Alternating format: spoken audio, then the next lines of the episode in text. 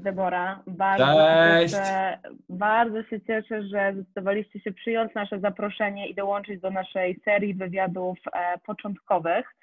E, dzisiaj e, będziemy mieli okazję poznać trochę bliżej Waszą historię. E, Mm. Ja już z poczty pantoflowej e, trochę wiem, ale wiem, że, że Wasza historia jest czymś, co może zainspirować e, wielu ludzi. Mhm. Więc nie będę może tutaj Wam zabierać czasu, tylko zapytam wprost. Jak to się stało, że rzuciliście wszystko i nie pojechaliście w Bieszczady, tylko w zupełnie innym kierunku? Um, tak, dzięki za zaproszenie. Super, e, że możemy się podzielić naszą historią. No, Maxa, mamy nadzieję, że to będzie zachętą dla, dla, dla tych, którzy będą tego słuchać, oglądać. E, jak to się stało? Em, no, wydaje mi się, że do tego było kilka, kilka kroków. E, jak sobie tak Mhm. próbowaliśmy wrócić, bo tak naprawdę podjęliśmy decyzję, że przeprowadzimy się do Kapsztadu dwa, teraz już będzie niedługo trzy lata temu. Mhm. I wydaje mi się, że tak naprawdę wszystko zaczęło się od takiego momentu, gdzie gdzieś tam właśnie te 3-4 lata temu Bóg bardzo mocno do nas przemówił w temacie takiego wersetu z Łukasza, 14 rozdział i mam otwartą Biblię, więc stwierdziłem, że przeczytam. Mhm. Jasne. I tylko muszę to znaleźć. Nie, to jest chyba 15 16. Mm, 14 werset 15. Um, wow, no Tu, właśnie, jak, tu, zapomnieliśmy. jakby, co- tu jakby co zrobimy przerwę na reklamę, więc się nie martwcie, możecie spokojnie poszukać. Em, dobra, w każdym razie e, może w angielskiej Biblii są inne wersety. Słuchaj, to byłoby ciekawe, gdyby każda Biblia miała gdzie indziej rozpisane rzeczy. Jak mi się wydaje. E, e, e, e, o, dobra, mam, dobra, to jest 25. U, okej. U. Dobra, czyli Łukasza 14 rozdział, 25 werset. Był taki czas, kiedy po prostu gdzieś tam, e, czy to przez słowo w naszym kościele właśnie usłyszeliśmy ten werset. E, I tak on brzmi, e, gdy szły za nim wielkie tłumy, obrócił się, Jezus to był, i skierował do nich te słowa. Jeśli ktoś przychodzi do mnie, a nie ceni mnie bardziej niż swego ojca i matkę, żonę i dzieci, braci i siostry, e, a także bardziej niż swoją duszę, nie może być moim uczniem. Kto idzie za mną, a nie dźwiga swojego krzyża, nie może być moim uczniem. To jest taki Mm. mega hardkorowy werset, prawda? Taki mega mocny. Em, I ten w ogóle e, część e, Ewangelii Łukasza jest zatytułowana Warunki naśladowania, naśladowania Jezusa. I właśnie Mhm. w pewnym momencie naszego życia Bóg bardzo mocno em, jakby mówił do nas przez ten werset o tym właśnie, że tak naprawdę, jeżeli jesteśmy, jeżeli kochamy Go, to musimy iść przez życie z otwartymi rękoma. I że tak naprawdę wszystkie marzenia, rzeczy, o które, które są dla nas ważne, jak właśnie, nie wiem, rodzina, e, nasza gdzieś tam, nasze marzenia, marzenia o domu, marzenia może o karierze, marzenia, tak naprawdę wszystkie muszą być poddane e, Jemu Mhm. i że On zawsze musi być priorytetem i że w, zawsze w każdym momencie naszego życia musimy być w stanie powiedzieć tak do, do, do czegokolwiek On do nas powie, nie? I to było kilka miesięcy przed tym, mieliśmy taki intensywny czas, kiedy zdaliśmy sobie sprawę i jakby poddaliśmy Mu wszystko i stwierdziliśmy, że będziemy szli tak właśnie z otwartymi rękoma. Znaczy, że pewne Mhm. rzeczy są u nas w naszym życiu, które, za które bierzemy odpowiedzialność i w nie inwestujemy, czy właśnie czy to nasza praca, czy przyjaźń, czy rodzina, ale tak naprawdę jesteśmy gotowi w każdym momencie naszego życia oddać się Bogu. I wydaje mi się, że to był ważny fundament do tego, żeby Bóg wtedy do nas właśnie zaczął mówić o tym kolejnym kroku. E, Chcesz powiedzieć o tym, jak to było, że się dowiedzieliśmy o tym pomyśle i dlaczego się zdecydowaliśmy tam pójść? No generalnie, e, generalnie to e, jeszcze zanim pojechaliśmy do Kapsztadu, Bóg Mhm. nas powołał do jakby takiej szkoły dla liderów w Anglii. Mhm. Em, więc e, miesiąc po tym, jak wzięliśmy ślub, stwierdziliśmy, ja wzięłam e, rok przerwy na studiach, Kaleb już wtedy nie studiował, więc stwierdziliśmy, dobra, em, jedziemy, robimy to, zobaczymy, co jakby się stanie. Nie wiedzieliśmy za bardzo, ja nie wiedziałam za bardzo, o czym to wszystko jest. Myślałam, że to będzie taka szkoła biblijna, gdzie nauczę się właśnie gdzie co jest w Biblii, mm-hmm. będę miała większą głowę. Widzę, widzę, że Kaleb nie odrabiał wszystkich zajęć generalnie. um, I było to coś totalnie na odwrót. Um, no i jakby, żeby nie mówić za długo, to Kościół, um, który to organizuje też tę szkołę, um, ma kampusy w różnych, e, lokalizacje kampusy w różnych miejscach na świecie i mhm. przez ostatnie 10 lat e, właśnie miał, um, przez ostatnie 4 lata miał taką wizję, żeby założyć 10 kościołów nowych e, na całym świecie. Um, okay. 4 lata i ta wizja się nazywała Ten For. Um, I kiedy my przyjechaliśmy, to już oni chyba założyli więcej niż 10 kościołów mm-hmm. i mhm. mieli mieć, mieli mieć przerwę, e, bo chcieli wejść jakby w taką nową wizję, um, gdzie po prostu wzmacniają te lokalizacje, które już powstały. Mm-hmm. No i pod koniec naszego właśnie tego kursu, kiedy już e, dostaliśmy dyplom i mieliśmy wracać do Polski, właśnie wtedy Bóg zaczął do nas mówić o tym, że, że jeszcze nie jest czas na to, żeby wrócić do Polski i że chciałby, żebyśmy gdzieś polecieli. No i wtedy ogłosili uh, ten nowy kościół w Kapsztadzie. I okay. my nie wiedzieliśmy w ogóle, gdzie jest Kapsztad, nie wiedzieliśmy o co chodzi. na początku nie mieliśmy w ogóle żadnych planów, żeby tam pojechać, ale jakoś tak wyszło, że różne małe rzeczy się działy, które spowodowały, że nie mogliśmy temu zaprzeczyć, że Bóg chce, żebyśmy tam pojechali. Hmm. Więc tak zrobiliśmy. Tak. Okej, okay, jakby co się wydarzyło dalej? Jestem w ogóle bardzo ciekawa. Wychodzimy z punktu, w którym nie do końca wiemy, gdzie na mapie jest Kapsztad.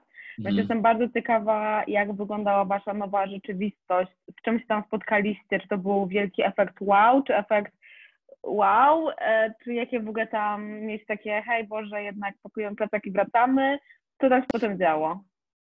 Um, myślę, że był bardzo duży szok kulturowy. Um, spodziewaliśmy się, że będzie inaczej, natomiast um, myślę, że tutaj w Europie to, co braliśmy, jak to się mówi, for granted, Um, Taki zapewnik. Że generalnie nie, my mhm. żyliśmy zawsze tak, e, czując się w miarę bezpiecznie, że idę na ulicę i mhm. oczywiście tam może po ciemku, może e, coś tam, ale generalnie jest bezpiecznie. Natomiast wylądowaliśmy w, w Kapsztadzie i w ogóle, żeby się tam pojawić, musieliśmy taki specjalny kurs zrobić mm. bezpieczeństwa, żeby wiedzieć, gdzie możemy iść, okay. dostaliśmy mapę. Niektóre sfery były sferami czerwonymi, do których nie można chodzić, były sfery żółte, zielone um, i z tym wszystkim wiązały się zasady, gdzie możemy iść w grupie sami mm. um, i co możemy robić. Mm. Um, no i właśnie jak e, wysiedliśmy z samolotu, to od razu do nas e, podbiegali ludzie i chcieli nas podwieźć. To już wiedzieliśmy z tego kursu, że nie możemy wsiadać do samochodu z mm -hmm. żadnymi ludźmi, znamy. Um, i Dobry pomysł. Nawet jeżeli to jest taksi. Um, tak. Więc, okay. Więc to myślę, że był duży szok kulturowy, że od razu czujesz się, że tak jak, nie wiem, mi się wydaje, że w, e, w różnych miejscach na Ziemi możesz czuć różną duchową też atmosferę, różne mhm. jakby rzeczy są normalne i mniej normalne. Um, tak myślę, że to, to taki brak poczucia bezpieczeństwa w Kapsztadzie był taki bardzo mocny, że po prostu wysiedliśmy z tego samolotu i od razu wiedzieliśmy, że musimy być ekstra uważni mm, i skupieni okay. na tym, żeby, żeby po prostu um, nie zostać zabitym, okradzionym, porwanym. Um, I to brzmi okay. strasznie, Um, ale generalnie no nie było to aż tak straszne, jak to brzmi, ale tak. było ciężko. No właśnie to jest dla mnie ciekawe, to, to jest aż tak, taka skala na zasadzie, że wasze życie było w zagrożeniu, czy to bardziej było, bo trochę jest mi ciężko sobie wyobrazić, czy to jest bardziej poziom typu ktoś może wyrwać mi torebkę, czy ktoś może zaraz wyciągnąć nóż. Jasne.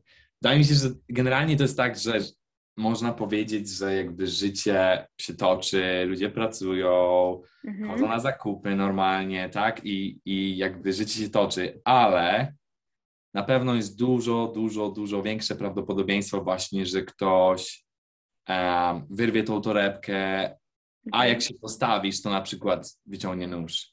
Albo, okay. ale też jeżeli jakby, wydaje mi się, że jakby to, co jest ważne właśnie w Kapsztadzie, to są to te takie sfery, właśnie tak jak Dobara powiedziała, że w niektórych częściach miasta jest to bardzo takie niebezpieczne. Intensywne, okej. Okay. Tak. e, w niektórych tam, gdzie my mieszkaliśmy, czyli tak powiedzmy w świecie takim pomiędzy, gdzie ta kultura, e, powiedziałbym, zachodnia i afrykańska, taka e, głęboko afrykańska gdzieś tam się mieszają, to zależy i, są, i właśnie centrum miasta wydaje mi się, że zazwyczaj jest bezpiecznie, dlatego że jest tam dużo ochrony i tak dalej. Mhm. Ale na pewno ciekawe było dla nas to, że każdy dom na przykład ma kraty w oknach. Każdy dom Okej. w południowej Afryce elektryczne, em, tą taką pod, ochronę. pod napięciem. I Tak. kamery, wszyscy mają kamery z każdej strony domu, wiedzieć, kto puka. em, Tak. No, więc to było bardzo takie ciekawe oczywiście, bo w Polsce możesz zostawić czasami nawet samochód niezamknięty. Chyba ci dawno nie było w Polsce. Czasami możesz nie zamknąć drzwi od domu i jakby wszystko jest w porządku, ale rzeczywiście tak nie było. mm. Em, ale z drugiej strony na pewno też byliśmy zaszokowani pięknem południa Afryki, Tak. prawda? że to właśnie takie dwie skrajności obok siebie, że masz naj, jedno z najbardziej pięknych miejsc, jakie kiedykolwiek widzieliśmy, że masz Mm, i góry, i ocean, i kulturę, i wszystko jest wspaniałe, ale też przez to, że jest właśnie ta bieda i też ta przeszłość e, apartheid i, Mhm. i te problemy kulturowe, to wszystko wpływa na jakość życia w dalszym ciągu. Mm. Em, Mhm. I tak jak Kale powiedział, są różne sfery, więc im bliżej jesteś gór, tym lepsze masz życie tak naprawdę, bo Mm. tam jest o wiele bezpieczniej i em, zazwyczaj tam mieszkają em, white Africans, czyli biali Afrykanie. Mhm. Dziwne, zawsze mi mówili, że nie ma czegoś takiego jak Afrykanie, ale jest. Em, Okej. więc, e, a później jest właśnie ta strefa średnia, gdzie my byliśmy, gdzie właśnie te rzeczy się spotykają ze sobą. No i masz też sfery e, bardzo dużej biedy, gdzie po Mm. prostu tam jest najwięcej interwencji, tak Mhm. zwane townships. Więc w Indiach mamy slumsy, a w południowej Afryce mamy townships. Mhm. I tam że no, po prostu dom, dom, nawet nie można tego tak nazwać, chata obok chaty, Mm. ludzie mieszkają po 10-15 osób, Mm. um, w jednym pomieszczeniu i um, bardzo dużo też narkotyków i gangów, więc Mm. to jest to, co napędza, Mhm. um, napędza ten, e, to niebezpieczeństwo, Tak. um, bo ludzie są, bardzo dużo jest uzależnionych, chyba nawet 99% osób żyjących na ulicy są osoby, które są uzależnione od narkotyków, Mhm. Okej. więc po, po prostu e, kiedy wychodzisz i ktoś mówi oddaj mi swoją torebkę, to musisz po prostu to To co zrobić, oddajesz? Dlatego, że Okej. oni są w em, sytuacji, w której nie myślą racjonalnie, tylko ta Mm. potrzeba. Ale też i to myślę, że nie, ma, nie mają zbyt wiele do stracenia, prawda? tak. Tak. Mhm. Więc em, tak to wygląda bardziej niż tak jak w wiadomościach czasem widzimy, że ktoś kogoś podpalił i ktoś e, lata w południowej Afryce. Tak ja myślałam, że będzie, a to było bardziej właśnie uzasadnione narkotykami Mm. em, i gangami. Okej. Trzeba. Okej, jakby mamy narysowany ten obrazek, który jest mało przyjazny. Teraz Mhm. zapytam, jak wygląda ten przeskok, kiedy przyjeżdżacie, byliście w Wielkiej Brytanii, prawda, na tym szkoleniu, Tak. e, gdzie mamy ładne kościoły, gdzie mamy światła i ludzie są fajnie ubrani e, na scenie. Jak mając ten obrazek, jak wygląda rozpoczęcie budowania kościoła w tamtym miejscu? Mm. No, wydaje mi się, że generalnie dla nas to była taka jedna z większych lekcji, którą przeżyliśmy. E, to znaczy, że tak, ważne też myślę, że jest po, właśnie, żeby powiedzieć, że w RPA też są kościoły, jest na przykład Hillsong, e, który e, buduje na pewno swój kościół w bardzo taki nowoczesny sposób, taki typowo powiedziałbym dla, jak dla Hillsonga. Em, I jest w ogóle bardzo dużo kościołów. Południowa Afryka jest bardzo mocno zewangelizowanym krajem, Mm. Mhm. ale z drugiej strony właśnie ta potrzeba wciąż jest ogromna, prawda? Jest ogromna, ogromna potrzeba, jest ogromne złamanie wśród ludzi i jest ta potrzeba głoszenia Ewangelii. Więc my, kiedy tam przyjeżdżaliśmy, to mieliśmy właśnie postawiony taki cel, że my będziemy docierać do młodych ludzi, tak, 25, 35, młode małżeństwa, e, profesjonaliści, którzy gdzieś tam szukają kariery może, ale chcemy pokazać im jakby czym może być życie z Bogiem, jakie może być ekscytujące. I tacy byliśmy, jakby takie było właśnie nasze skupienie, o takich ludzi się modliliśmy. tak naprawdę pierwsze sześć miesięcy i jedyne osoby, które przychodzą do naszego kościoła, to są osoby po prostu z ulicy, które często są uzależnione od narkotyków, często zmagają się z alkoholem, nie mają pracy, nie mają dokumentów, bo wiele z nich pochodzi z różnych krajów w Afryce i, i nawet Mhm. nielegalnie przy, przebywają w RPA. Em, Także ludzie, to była taka niesamowita lekcja, że Bóg pokazał nam, budowanie kościoła w ogóle nie jest na temat tego, żeby budować jakąś platformę i otaczać się fajnymi ludźmi, ale jest Mhm. przede wszystkim właśnie tym, żeby kochać ludzi, e, takich jakich spotkasz, takich do jakich jakby Bóg wie, że na- nas posłał. I to też było e, taka ważna lekcja, że nauczyliśmy się e, ufać Bogu, że ci ludzie, którzy do nas przychodzą, że właśnie takimi ludźmi mamy się zająć, Mhm. taki, takich ludzi, takim ludziom mamy służyć, takich ludzi mamy kochać i, i na nich mamy też budować nasz kościół. E, Okej. To była niesamowita, niesamowita podróż, taka niesamowita, niesamowita lekcja. Mhm. No muszę zapytać, jak, e, jak w praktyce wygląda właśnie Wasze działanie? Bo zakładam, że jeżeli e, przychodzi, wiecie, ktoś, kto ma dobrą pracę i ładnie wygląda, mówisz mu o Bogu, on wraca sobie do domu, je obiad i się zastanawia nad tym wszystkim. E, a kiedy przychodzi osoba, która nie ma nic, nie ma pracy, jest uzależniona, nie wiem, czy ma dom, czy mieszka na ulicy, w Mm. jaki sposób wtedy, zakładam, że bardzo praktyczny sposób Kościół musi działać? I jak to, jak to u Was wyglądało? Myślę, że są dwie strony do tego. Na początku, jak e, ludzie właśnie przychodzili z dużą potrzebą, em, a my nie, by- jakby nie, jeszcze nie byliśmy świadomi, że to będzie 90% ludzi, którzy będą przychodzili przez pierwsze miesiące, Mhm. em, to próbowaliśmy właśnie swoimi własnymi siłami gdzieś odpowiedzieć na ich potrzeby, Mm. Em, I bardzo szybko do nas doszło, że własnymi siłami nie jesteśmy w stanie tego zrobić, bo ile, ilu osobom możemy finansowo e, pomóc, Mm. ilu osobom możemy dać miejsce do spania czy, czy jedzenie em, codziennie. Mm. Em, ale też nie chcieliśmy, żeby ludzie, to zabrzmi może kontrowersyjnie, ale nie chcieliśmy, żeby ludzie przychodzili w niedzielę do kościoła po to tylko i wyłącznie, żeby mieć swoje potrzeby em, e, takie y, Fizyczne? fizyczne zaspokojone, ale żeby jakby przychodzili z potrzeby duchowej um, i myślę, że dlatego powiedziałam, że to są dwie strony, bo z jednej strony Bóg nas, em, nam dał wyzwanie, żebyśmy e, Mhm. chcieli zaspokajać potrzebę fizyczną, natomiast my musieliśmy też dać wyzwanie tym drugim osobom, że okej, przychodzisz i my bardzo chętnie nakarmimy cię, bardzo chętnie damy ci, nie wiem, umyć się u nas w domu, ale Mhm. gdzie jesteś jakby w relacji z Bogiem? Um, czy to, co słyszałeś w niedzielę, czy to rozumiesz? Czy, um, czy chcesz zmienić swoje życie? Mm. Więc myślę, że to było takie właśnie um, dwie strony tego i tak, tak praktycznie jak to wyglądało, to właśnie zawsze staraliśmy się albo przed kościołem, albo po kościele mieć jedzenie dostępne dla ludzi, więc albo robiliśmy Mhm. kanapki, um, albo po kościele zapraszaliśmy ludzi na um, grilla, bo jest bardzo to popularne w Mhm. e, południowej Afryce.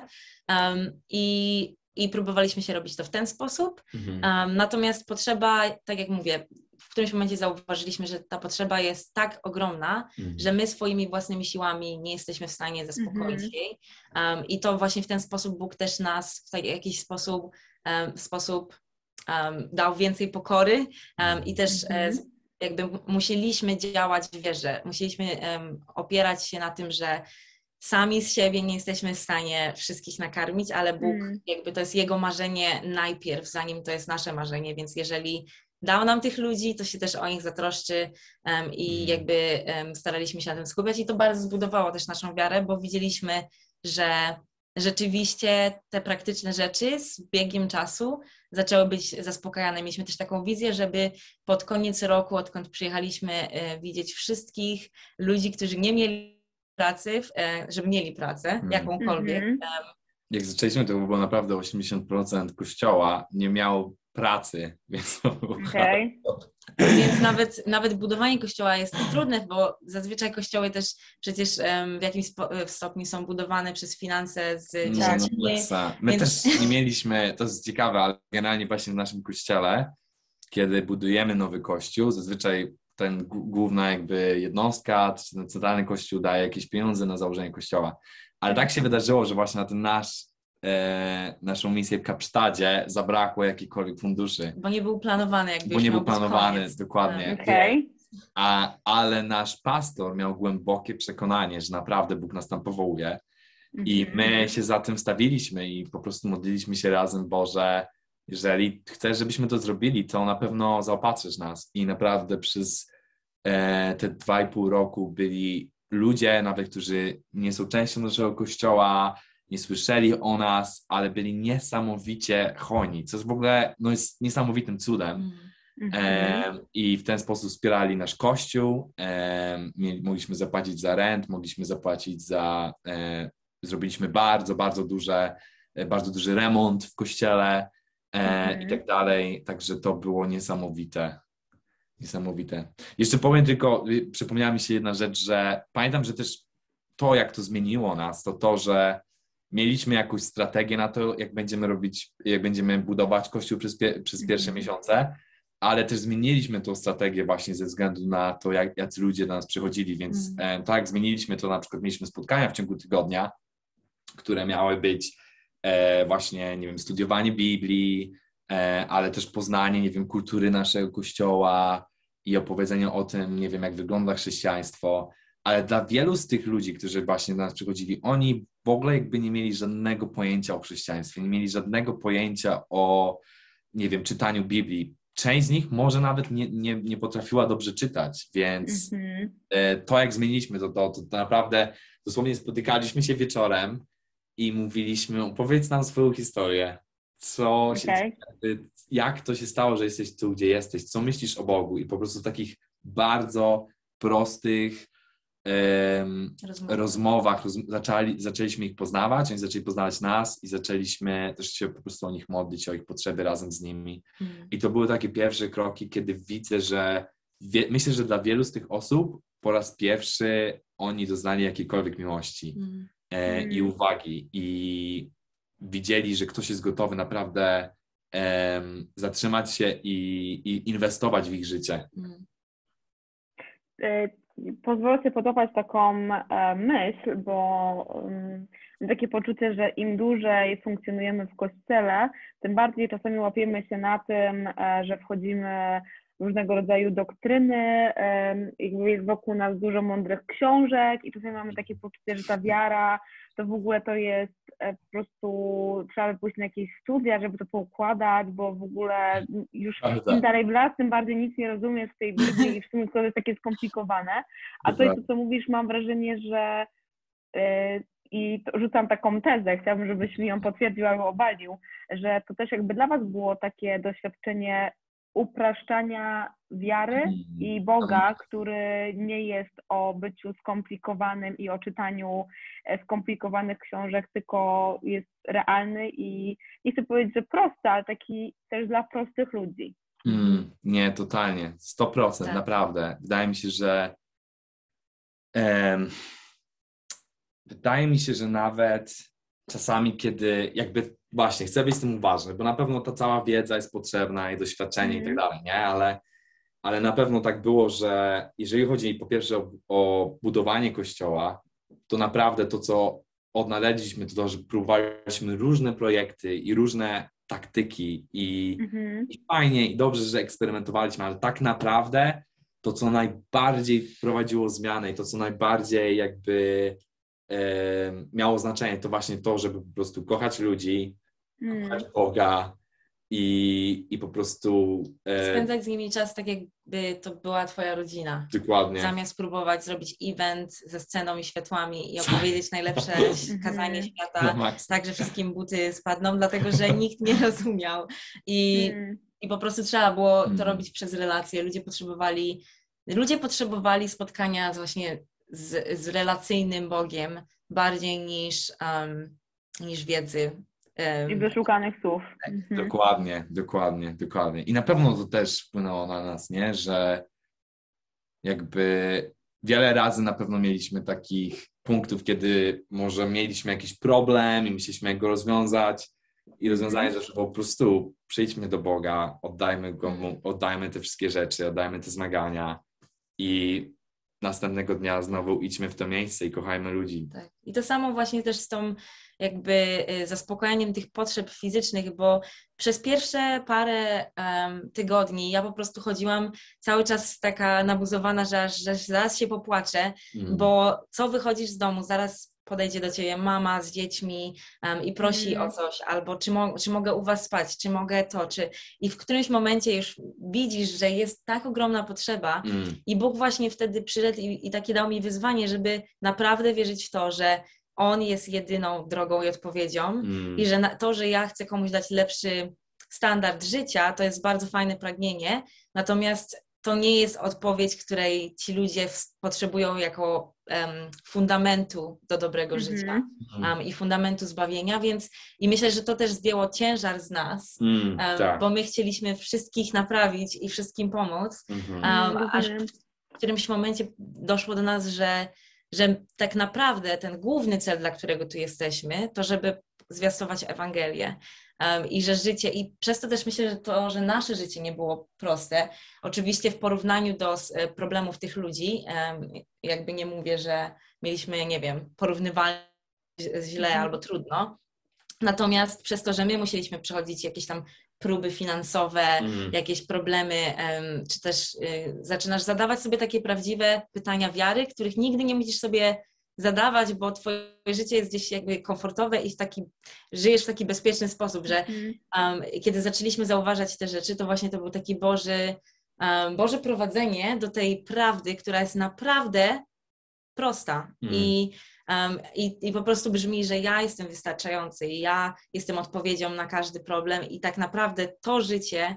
nie jest golem, um, ale życie wieczne mm -hmm. jest ważniejsze. Mm. Um, I to dla nas też było bardzo myślę, że otwierające oczy, bo gdzieś myślę, że w miejscu, w którym nie ma za dużo problemów w życiu i nie ma um, rzeczy, o które trzeba wierzyć, które po prostu sami, samymi swoimi własnymi siłami nie możesz tego zrobić, mhm. łatwo mhm. jest skupiać się na właśnie tych skomplikowanych ideach, na tym, mhm. żeby mieć fajne życie tutaj na ziemi. Um, więc myślę, że to było bardzo, um, bardzo duży jakby lekcja i taki dar od Boga dla nas i naszej wiary.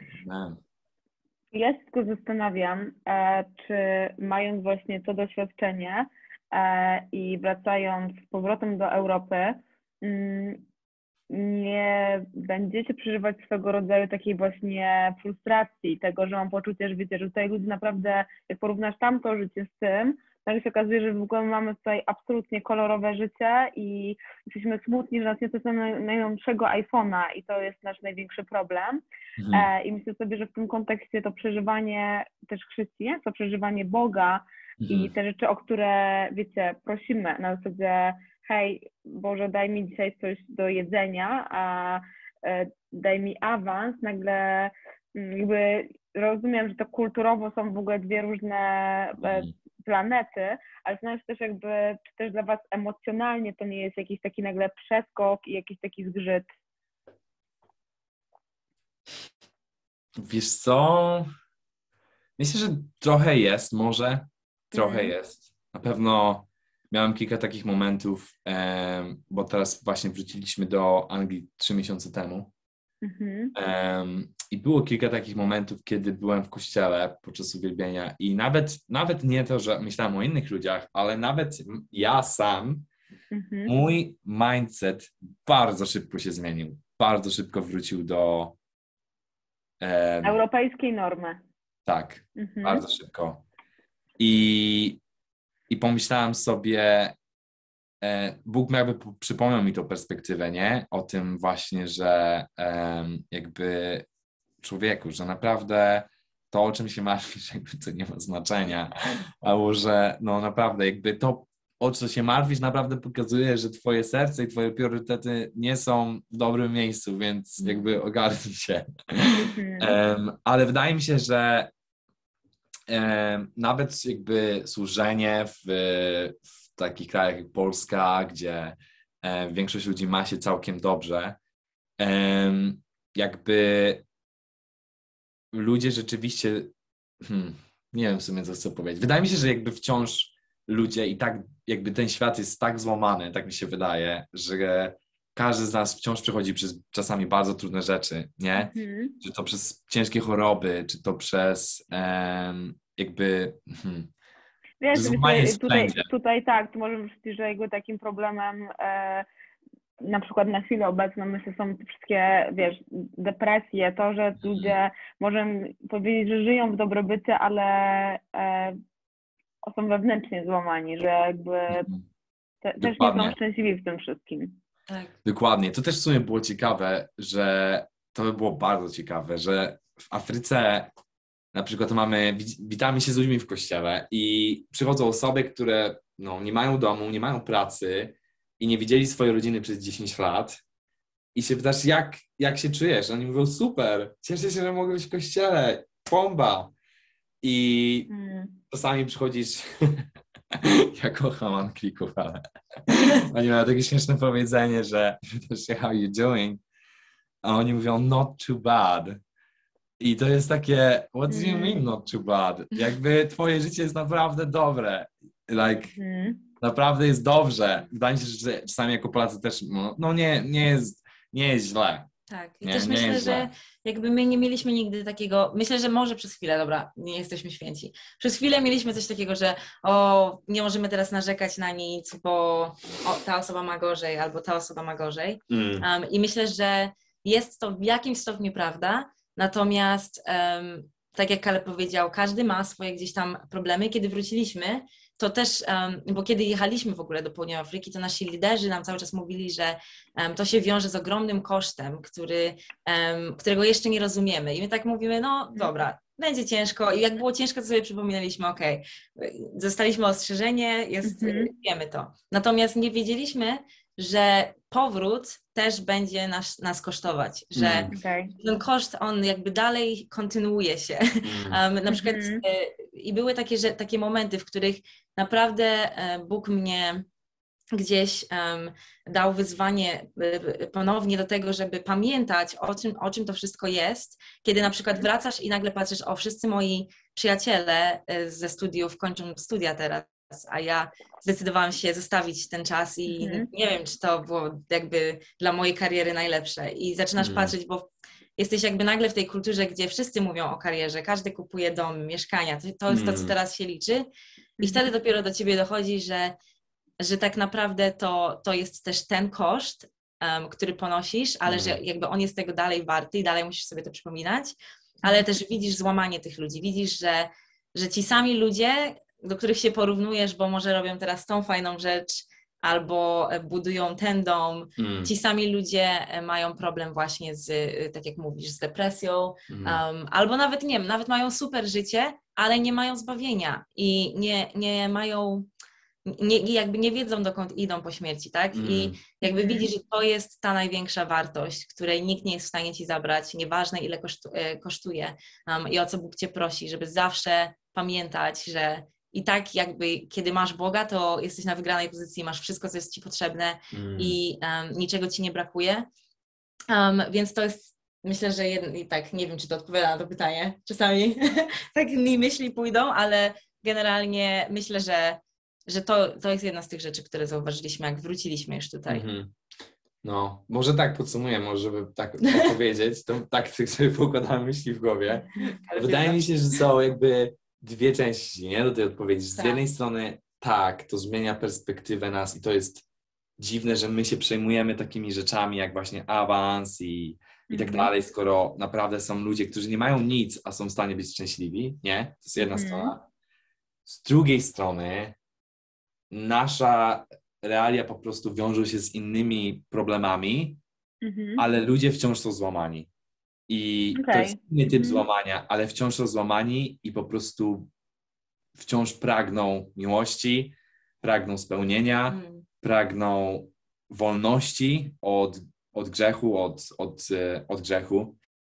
I rozwiązanie wciąż jest to samo. I Nie? nieważne, gdzie jesteś jakby na ziemi, em, czy właśnie jesteś, nie wiem, w Indiach, czy w Afryce, bo tam cię Bóg po- powołał, czy jesteś w Polsce, czy w Anglii, to cały czas powołanie jest to samo. Bóg cały Mhm. czas powołuje nas do tego, żeby właśnie te osoby złamane przyprowadzać do Niego i zawsze jakby wskazywać na Niego, więc Mm. myślę, że i my to sobie obiecaliśmy, że jak wyjeżdżaliśmy z Południowej Afryki, że my nie, nie przestaniemy być na misji, że Mm. jakby misja dalej trwa, mimo że nie Mhm. wygląda tak samo, że może koszt jest inny, um, ale w tym wszystkim też nie chcieliśmy oszukiwać siebie, że, um, że nie wiem, że aspiracje czy, czy potrzeba kariery, czy potrzeba, nie wiem, stabilnych relacji, Mm. żeby nie wmawiać sobie, że to jest coś złego, bo myślę, że to Jasne. jest dobre i, i że dobrze Mhm. jest o te rzeczy gdzieś zabiegać, ale to Mm. wszystko jakby musi być pod tym pierwszym powołaniem, którym jest czynienie uczniami, gdziekolwiek jesteś. Mhm. Um, więc myślę, że no, że jakby, że jakby to jest to, czego, um, czego musieliśmy i dalej musimy się nauczyć w tym czasie, bo dalej jakby ja nazywam to okresem przejściowym. Jasne. E, Jesteśmy jeszcze Okej. jedną nogą tu, jedną nogą tu, em, ale myślę, że, em, że uczymy się, że to, że ja teraz idę do normalnej pracy, to też jest moja misja i to, że służę w kościele, który może ma inne potrzeby, to też jest misja i jakby Mhm. cały czas być na misji. Tak. Okej, to skoro, skoro mówisz o, o powołaniu i o takim momencie przejściowym, e, to zapytam, e, jakie jest Wasze powołanie i gdzie widzicie się za pięć lat? Mm, mm, mm, mm. Kącik trudnych pytań. Jasne. Myślę, że jakby kiedyś rozmawialiśmy o naszym powołaniu, takie jako rodzina, e, nasza rodzina Kaleba i Debory. Mhm. I my chcieliśmy wyjść z jakimś zdaniem, taki, żeby tak było fajnie, że na przykład moglibyśmy Mhm. mieć na ścianie, ale nie wyszliśmy jeszcze, więc em, jakby no jeszcze tego nie mamy, tego Okej, line'u, ale to generalnie wydaje mi się, jakbyśmy, jak czujemy, że Bóg nas powołuje, do czego nas powołuje, to po prostu to właśnie, żeby kochać ludzi i żeby budować Jego królestwo każdego dnia tam, gdzie jesteśmy. Mhm. Em, że tak czujemy po prostu, że tego jesteśmy powołani e, i że będziemy to robić gdziekolwiek nie będziemy, w jakimkolwiek stanie życia nie będziemy, to byśmy chcieli zawsze Mhm. robić. Naprawdę kochać ludzi w kościele, poza kościołem, mieć dla nich czas, zapraszać ich do naszej rodziny, inwestować w nich i budować Jego królestwo, to znaczy e, głosić Ewangelię, budować kościół, być zaangażowani w lokalnym kościele i, i robić wszystkie inne rzeczy, które potrzeba w kościele. Ale jeśli chodzi o taki konkrecik, e, Mhm. to myślimy o tym, żeby wrócić do Polski. Marzymy o tym. Nie wiemy dokładnie jeszcze, kiedy to się wydarzy, ale chcemy wrócić do Polski i na pewno właśnie chcemy kochać ludzi, budować jego królestwo. E, nie wiemy jeszcze, jak to konkretnie, konkretnie będzie wyglądało, ale wiemy, że z biegiem czasu on e, nam to pokaże.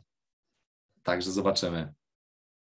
Słuchajcie, to, to kibicuję, bo wyobrażam sobie, że takie powroty i w ogóle takie przeskoki między jedną kulturą a drugą e, to jest spore wyzwanie, Mm. e, więc, em, więc ale wiem, że z Bożą pomocą, jeżeli to będzie poukładane, to, to będzie to płynne. E, A chciałabym jeszcze wrócić do tego waszego, tej waszej przygody, tego waszego doświadczenia E, i chciałam was zapytać, co dla was, jako dla małżeństwa, mm, oznaczał ten czas. Wyobrażam Mhm. sobie, że na przykład dla ciebie, Debora, jako dla kobiety, moment, kiedy wychodzisz na ulicę jako, jako kobieta i czujesz się zagrożona, e, Mm. bo właśnie czujesz się niebezpiecznie, to też musi, musi być trudne doświadczenie. E, Dla ciebie, Kaleb, też ta świadomość, że właśnie jesteście w miejscu, gdzie no nie macie nad wszystkim kontroli, Mm. Mm, to musi być trudne. Więc jestem ciekawa, jak właśnie to doświadczenie też wpłynęło na waszą relację, na, na każdego z was, co wam to dało. Ty pierwszy czy ja pierwszy? Ty idź pierwszy. Dobra. Zastanowić. Ja myślę, że pierwsze, na pewno, jeżeli chodzi o nasze małżeństwo i relacje między nami, to co ja czułem, to to, że nasza relacja na maksa się pogłębiła. Mhm. E, I na maksa jakby związała nas jeszcze bardziej. I bardzo mi się to podobało i wydaje mi się, że jestem za to bardzo wdzięczny, dlatego że e, w momencie, kiedy właśnie mieliśmy rodziny, byliśmy w zupełnie Mhm. nowym otoczeniu, przechodziliśmy przez duże próby, em, to tak naprawdę mieliśmy tylko siebie i Boga. Mhm. I to było na to, to, na co mogliśmy liczyć, to, żebyśmy razem mogli się modlić, razem mogli spędzać czas, e, znaleźć radość w trudnych momentach, wspierać siebie Mhm. nawzajem. I to było naprawdę piękne. Mhm. Em, I też ciekawe było to, że w sumie obydwoje jakby zakładaliśmy biznesy w tym czasie online, dlatego że też nie mogliśmy pracować w RPA, więc Mhm. sytuacja finansowa była taka bardzo y, challenge'owana. E, Mhm. bardzo dużym jakby częścią naszych finansowego budżetu było to, że po prostu wspierali nas ludzie z Anglii, z Polski, z różnych części świata. To jesteśmy bardzo, bardzo, bardzo, bardzo wdzięczni, Mhm. Mhm. bo pff, doznaliśmy takiej hojności ludzi, że to jest w ogóle niewyobrażalne. Nigdy w życiu czegoś takiego nie, nie przeżyłem i to też jest niesamowite, że Bóg wysłał ludzi i przekonał ich serce, żeby byli częścią tego, co robimy. Mhm. Wiele z, z tych osób nawet nigdy nas nie spotkała, nie znała, co jest o, niesamowite. Ale właśnie też e, zaczęliśmy pracować z domu. E, jeszcze właśnie przed COVID-em. Z, zrobiliśmy Mhm. jakiś tam office w domu i tak dalej. Więc jeżeli nie głosiliśmy Ewangelii albo nie budowaliśmy jakby kościoła, jakichś takich rzeczy w kościele, to byśmy pracowali w domu i pracowaliśmy po prostu razem e, w jednym miejscu. I to też było ciekawe, że po prostu spędzaliśmy razem więcej czasu.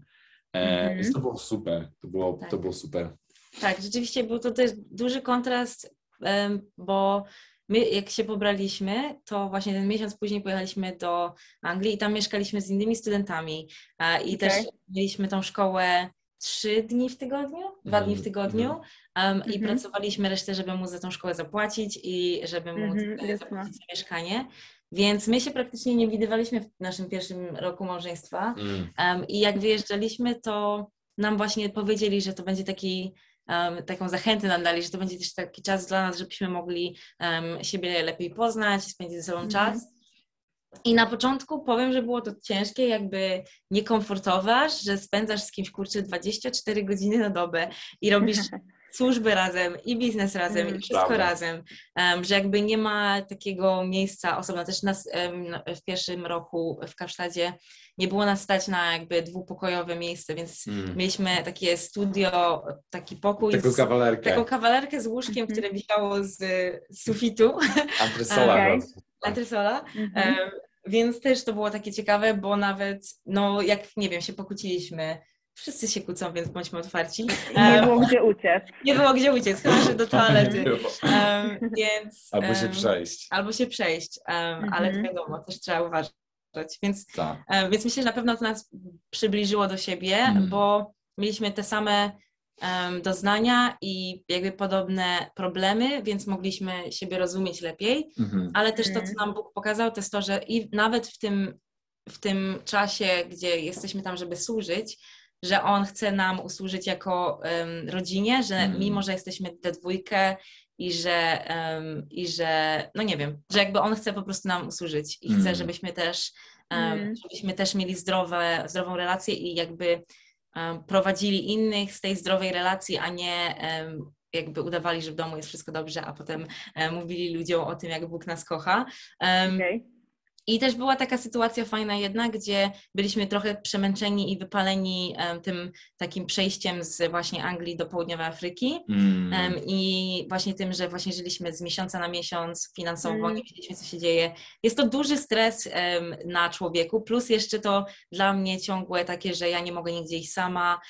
Miałam w ogóle, y, chciałam nagrywać vlogi i musiałam przestać robić to w taki sposób, w jaki chciałam, bo nie mogłam wyjść z kamerą em, na zewnątrz. Okej. Więc nie było takiego poczucia, że jesteś gdzieś właśnie zależny od innych ludzi, zależny Mm. od Mhm. okoliczności, zależny od tego, czy Kaleb ze mną pójdzie i mogę wziąć wtedy kamerę, czy nie. Mm. Um, I wtedy Mm. właśnie e, Bóg dotknął serca takich e, wspaniałych osób, naszych przyjaciół, którzy też tam byli z nami i oni po prostu się złożyli dla nas, żebyśmy mogli na trzy dni wyjechać, em, chyba godzinę drogi od Kapsztadu i po prostu spędzić czas ze sobą. Em, I to było bardzo, bardzo budujące dla nas, bo my się modliliśmy, mówiliśmy, Boże, my nawet nie mamy na, nie wiem, następny miesiąc, ale Mhm. czujemy, że potrzebujemy wakacji, żeby móc jakby wrócić e, i mieć siłę na to, żeby to robić. Mm. Um, i, I właśnie Bóg powiedział, I że jakby ja chcę, żebyście byli zdrowi, ja chcę, Tak. żebyście mieli dobre małżeństwo i potem po prostu to uczynił em, bez nas, my nie musieliśmy nikogo prosić, nie musieliśmy o tym nic mówić, po prostu on to zrobił i Mm. więc no, więc myślę, że nawet jeżeli em, jesteśmy powołani gdzieś do służby, to em, często ta rodzina może ucierpieć na tym i dużo jest teraz też takich historii, gdzie słyszymy, Mm. jak dzieci pastorów, którzy już teraz są na emeryturze, wychodzą i mówią, nasz tata nie był nigdy obecny, albo Mm. my, mieli, my mieliśmy problem, rodzice się kłócili. I Mm. myślę, że to jest coś, czego Bóg chciał nas nauczyć, że On, że dla Niego to jest ważne, że ta relacja em, jest mega ważna. Jego misja jest ważna, ale to też jest dla Niego ważne. O, super. No, amen. To jest dobry punkt. To jest, to jest fajne. Jako córka pastora mówię, to jest fajne. A słuchajcie, chciałam Was jeszcze podpytać, skoro już to jesteśmy właśnie przy wątku e, Waszej rodziny i tego zderzenia się z tą kulturą afrykańską. E, Mm. Czy jest coś, co, co Was zainspirowało, co wdrożyliście do Waszego życia Mhm. e, i czego może Wam dzisiaj, będąc w Anglii, brakuje? Mm. Mamy, wypisaliśmy takie trzy rzeczy. Pierwsza to jest, może nie brakuje, ale e, trochę brakuje. To są, to jest południowoafrykański house, w sensie, że muzyka Okej. house. E, Mhm. Mamy naszą playlist na Spotify'u, którą bardzo lubimy słuchać, ale brakuje nam podróży e, przez Cape Town, e, czy nawet w ogóle przez RPA i słuchanie tej muzyki. To jest po prostu takie doświadczenie. Mhm, O, za tym tęsknimy bardzo. tak. E, ale wracamy do tego przez muzykę. Myślę też, że to, czego nauczyliśmy się, to, co lubimy, do czego lubimy wracać, to jest e, gotowanie na ogniu. Okej. Właśnie w RPA takim bardzo dużą częścią kultury jest tak zwany braai, czyli po prostu taki grill, ale Mhm. w RPA przede wszystkim robi się to głównie na, na drewnie, a nie na przykład na, na jak się mówi, mm, Grillu, ognisku, e, My piekarniku, Polacy używamy czarnych tych Węgiel. Garnku? węgiel, o nie na węglu, tylko na drewnie. Okej. I oni też robią po prostu takie mięcho, nie że tam jakaś kiełbaska albo coś Okej. tam, stek e, kilogramowy na przykład i no to jest super, więc do tego lubimy wracać i na pewno ze sobą weźmiemy do końca życia. Em, I wydaje mi się, że też to, co kochaliśmy w Afryce, co chcielibyśmy, żeby było częścią jakby naszej rodziny, to to, że w Afryce, przynajmniej w RPA, jest taka kultura, że kiedy zapraszam Ciebie do domu, albo w ogóle jeżeli jesteś moim przyjacielem, to jakby naprawdę możesz przyjść do mojego domu i po prostu prawie tam zamieszkać, czyli Mm, Siedzimy godzinami razem, jemy, bawimy się, nie wiem, śpimy, oglądamy film. Jest po prostu taki, że kiedy ktoś przychodzi do Twojego domu, to zostaje tam na, na kilka godzin, a nie, że to jest Okej. takie formalne spotkanie na półtorej godziny, kiedy możemy pogadać o tym, co u Ciebie i co w Twoim życiu. Tylko to jest Mhm. takie, że naprawdę robimy życie razem i e, jedną z takich głównych priorytetów, pri, priorytetów w naszym domu tutaj w Anglii jest to właśnie, że zbieramy na meble, czy jakieś takie podstawowe, bo póki co mamy troszkę pusty dom. No bo sprzedaliśmy wszystko i nie mamy niczego. Okej, okej. Właśnie tak jak Debora mówiła, że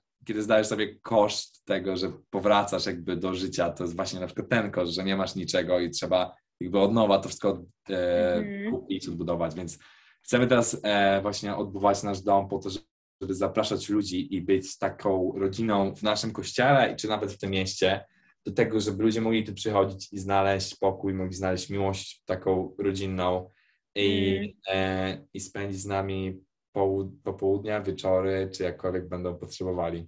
tak. To jest, to jest ciekawa idea takiej, em, takiej otwartości, myślę, której często nam brakuje w tym takim mm, świecie, gdzie wszyscy są po prostu zaganiani i, Mm. i są spóźnieni, więc ładna idea i oby się udało ją wdrożyć w naszej europejskiej rzeczywistości. E, Słuchajcie, już lądując, ostatnie pytanie, takie podsumowujące. Mm, Jedna myśl, taka jedna idea, która, którą wyciągacie z tej całej e, przygody Mhm. e, dla Was, osobiście do Waszego życia. Obojętnie, czy na temat e, budowania kościoła, czy na temat Waszego osobistego, osobistej relacji z Bogiem, Mhm. taką klamrą zamknąć tą naszą rozmowę. Ja bym powiedział, że ja bym naprawdę powiedział, że po prostu życie jest o tym, żeby kochać ludzi i kochać Boga. I to jest to. I to jest w życiu personalnym, i w życiu rodzinnym, i w zakładaniu kościoła, i, i w budowaniu kościoła. To jest po prostu o tym, żeby po prostu dzielić się tą miłością każdego dnia. Mm. I też myślę, żeby of- ofiarować innym ludziom em, łaskę, kiedy właśnie em, są jakieś takie trudne sytuacje, bo wiadomo też, em, no, ludzie nie zmieniają się z dnia na dzień Mm. i Mm. ta podróż z tymi ludźmi, których tam poznaliśmy, em, dla tych osób, które jeszcze tam zostały, em, dalej trwa i, te Mm. niektóre Mhm. osoby dalej zmagają się z niektórymi rzeczami i myślę, że um, żeby właśnie tak jak Kale powiedział, nie traktować ludzi jako projekty, które jak szybko się nie zmienisz, no to ja przechodzę do kolejnej osoby, ale żeby zawsze mieć po prostu tyle łaski, ile Jezus ma dla mnie, nie? Ile Jezus ma um, Wow. dla, dla, dla każdej osoby. Brzmi jak misja. Amen. tak, więc, e, więc tak myślę. Ludzie są kochani przez Boga, są Jego dziećmi, a nie projektami um, Mm. do odhaczenia. Amen. Super, słuchajcie, dziękuję Wam bardzo za tą rozmowę. E, Ja osobiście czuję się zainspirowana. Może niekoniecznie do wyjazdu, ale do tego, żeby tutaj zweryfikować moje polskie, europejskie e, życie. Bardzo Wam dziękuję za, za poświęcony czas, za Waszą perspektywę, za Waszą historię. Mm, E, I słuchajcie, wyczekuję Was w takim razie w Polsce. Super, pewnie. Do Dziękujemy. zobaczenia. Dzięki wielkie. Dzięki. Dziękujemy, że byliście razem z nami. Jeżeli chcesz wesprzeć to, co robimy, na ekranie pojawi się teraz numer konta oraz kod QR, który przekieruje Cię do szybkich płatności. Śledźcie naszego Facebooka, Spotify'a, YouTube'a, Instagrama i do zobaczenia.